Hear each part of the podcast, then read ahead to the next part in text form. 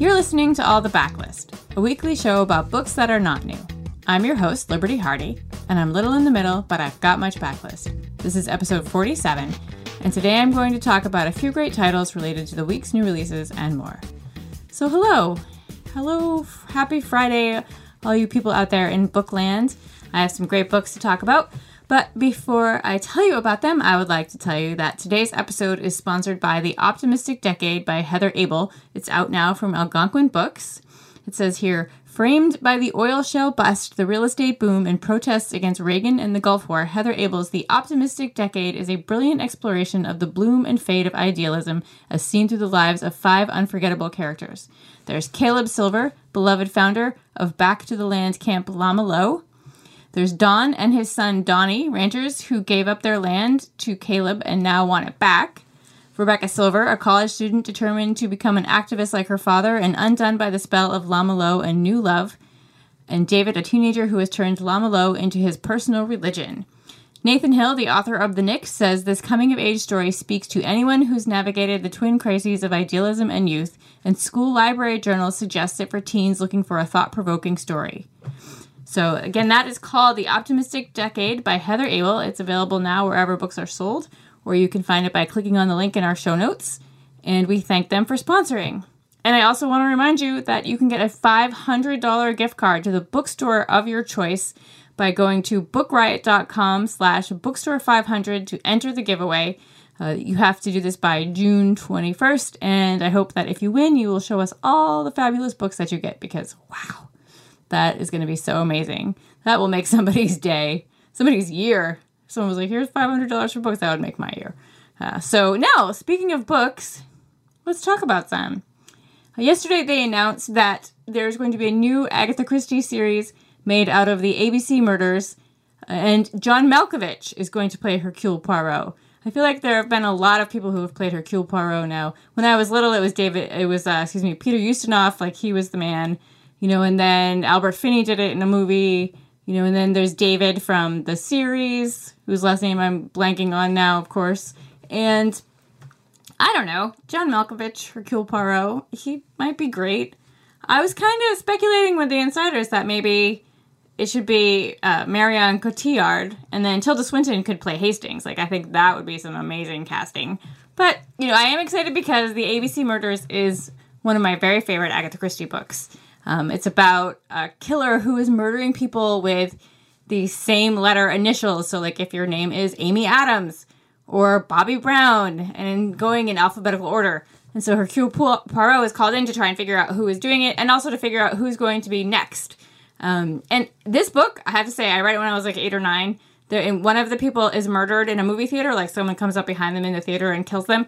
And I was terrified after that to sit in the theater. I would only sit in the back row at the theater. Um, and where our theater was, there was like a half wall on one side and then a full wall on the other side. I would only sit against the full wall when my parents took us to the theater because like if we sat at the half wall, somebody could still lean over and hit me on the head. But so it was great for my dad. I mean, excuse me, for my mom who really loved to sit in the back of the theater when we watched movies, but my dad really liked to sit in the front. But I was like, uh uh-uh, uh somebody could get me. I'm sitting in the back now. Anyway, that was a really long explanation about my phobias from when I was eight or nine. Um, but the book is really fun. Like I said, one of my favorite Agatha Christie books. Um, and I'm curious to see how John Malkovich does. Uh, moving on, there is uh, From Twinkle with Love by Sandhya Menon came out this week. And she also wrote When Dimple Met Rishi, which is an adorable, fabulous book that we talked about on all the books last year. I want to mention it again. It's about a teenager named Dimple. She's 18 years old. Her parents want her to enter an arranged marriage. She does not. She wants to go to computer camp. She wants to be a web developer. And she doesn't really catch on to the fact that her parents are completely fine with sending her off to this uh, web developing camp because what she doesn't know is that there is a student there named Rishi, and her parents and Rishi's parents have conspired to arrange their marriage. So they're kind of like going on a blind camp date um, without knowing it. And it's about their growing relationship as well as like family and tradition and old values versus new values. It's just so adorable and fun, as is the new one from Twinkle with Love. So, again, that is called When Dimple Met Rishi by Sandhya Menon. Uh, this week there was also American Hippo, which is a collection of the Sarah Gailey novellas River of Teeth and Taste of Marrow, as well as some new stories in that set in that land. Um, I have not read the stories yet. I'm very excited to get this and read them. But River of Teeth was one of my favorite novellas of last year.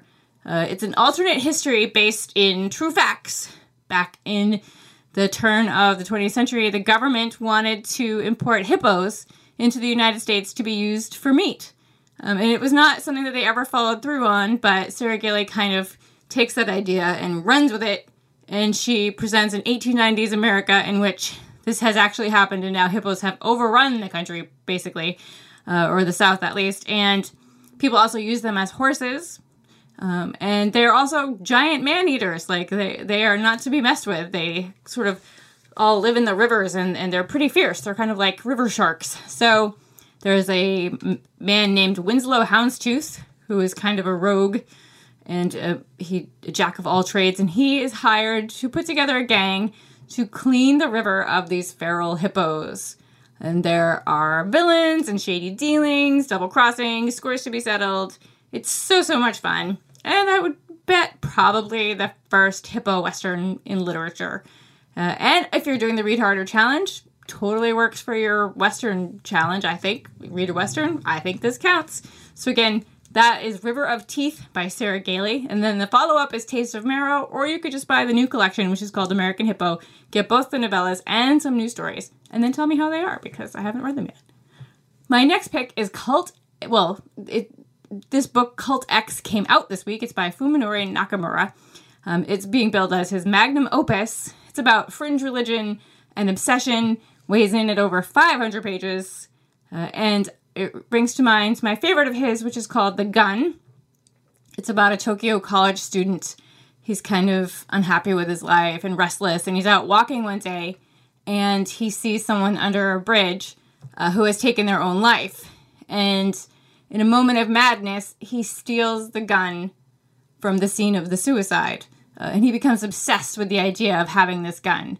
Um, this is in Tokyo. It's, it's not like America. They don't. They, not everyone has a gun there, um, and it changes his personality and changes how he feels about things. Because now he's like a tough guy. He has a gun, but like nobody can know that he has it. But it also changes the event itself because now the police find a body. The gun is missing, so they assume it's murder. So now the police are looking for a murderer. And as the book goes on, you know, the students' dark fantasies grow and the police are closing in. It's really dark, obviously, but really well written. I really enjoyed it. So that one is called The Gun. It's by Fuminori Nakamura. Out this week is also All the Ever Afters by Danielle Teller, which is the story, the backstory of Cinderella's stepmom. Kind of like Wicked by Gregory Maguire. It's one of those characters who have long been villains in the literary canon and like how they got that way kind of tale. Or just, you know, secondary characters in famous literature. And it reminded me many years ago I read The Woodcutter by Kate Danley, um, which is about it's like this sort of fairy tale about this woodcutter who keeps the peace between the human and fairy realms. And one day in the woods, he finds a body. Uh, he doesn't know who she is, but she just has chipped glass slippers. Uh, and now he feels he must find her killer before the killer strikes again.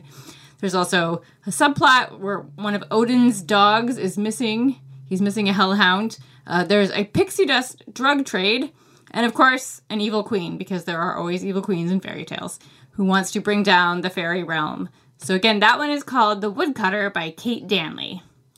And for my dealer's choice this week, uh, I was actually thinking about uh, some stories that I heard in fifth grade, uh, like actual stories. Our fifth grade teacher used to read short stories to us when we stayed inside, like when it was raining and we couldn't go outside for recess, or sometimes probably when she was just sick of us and wanted us to shut up. Uh, so she read us The Veldt by Ray Bradbury, which remains one of my very favorite short stories. She read us A Rose for Miss Emily by William Faulkner, also one of my favorite stories. But there was another story that I kept thinking about about a man who wakes up, he's been buried alive, and he gets out and he goes in search of his family and his friends uh, because he's not dead. Like, surprise! And it turns out that, you know, his wife is having an affair, his boss hated him, his friends don't like him. Um, and I could not remember who wrote this story, remember uh, what it was called. just the the plot to it. So I kept googling, but it kept giving me like Tales from the Crypt episodes and like these old movies and I was like, no, no, this isn't this isn't it. This isn't it. So I finally asked Book Riot insiders because I figured there's several hundred people, you know, in all their brains, maybe somebody has the knowledge. Uh, and it turns out that Deborah from our Book Riot insiders, her Googling skills are far superior to mine. And she did manage to find the story. It's called The Man Who Returned by Edmond Hamilton, uh, which it turns out was a short story that appeared in Weird Tales, Volume 23, Issue 2, which tells me that my fifth grade teacher was kind of a ghoul and a sci fi freak, and I completely respect that. Um, you know, when I said we were reading the story, everyone's like, that's kind of dark. Like, yeah, it is. But she, maybe she wanted to frighten us. Maybe she didn't. Maybe these were stories that she loved. I don't remember the circumstances, but it was a really great story. So, again, it's called The Man Who Returned. It's by Edmond Hamilton. Um, I tried to find my fifth grade teacher online while I was doing all of this. Uh, I could find no mention of her, so she probably changed her name uh, probably joined witness protection because she didn't want her middle school students looking her up because who would? Middle school students are the worst. But I would just like to thank her for adding taphophobia to my long list of fears. Um, you know, and and which had me telling my mother that I would like to be buried, you know, with a little bell in case I needed to ring it, in case I'm accidentally buried alive. Um, you know, and that's that's that's my uh, weird dark episode this week. Um, thank you to our sponsor, The Optimistic Decade by Heather Abel and Algonquin Books. And you can find a list of all the books I mentioned today in the show notes by visiting bookriot.com slash all the books. If you're a fan of all the books and you want to give us a treat, you can leave a rating or review on Apple Podcasts. It helps other book lovers to find us. If you want to talk about books or see pictures of my books or my cats, Steinbeck and Millay, you can catch me on Twitter at Miss Liberty, on Litsy Under Liberty, and on Instagram at Franzen Comes Alive. I'll be back on Tuesday with Amanda Nelson to tell you about the week's great new releases. So have a great weekend, kittens, and happy reading.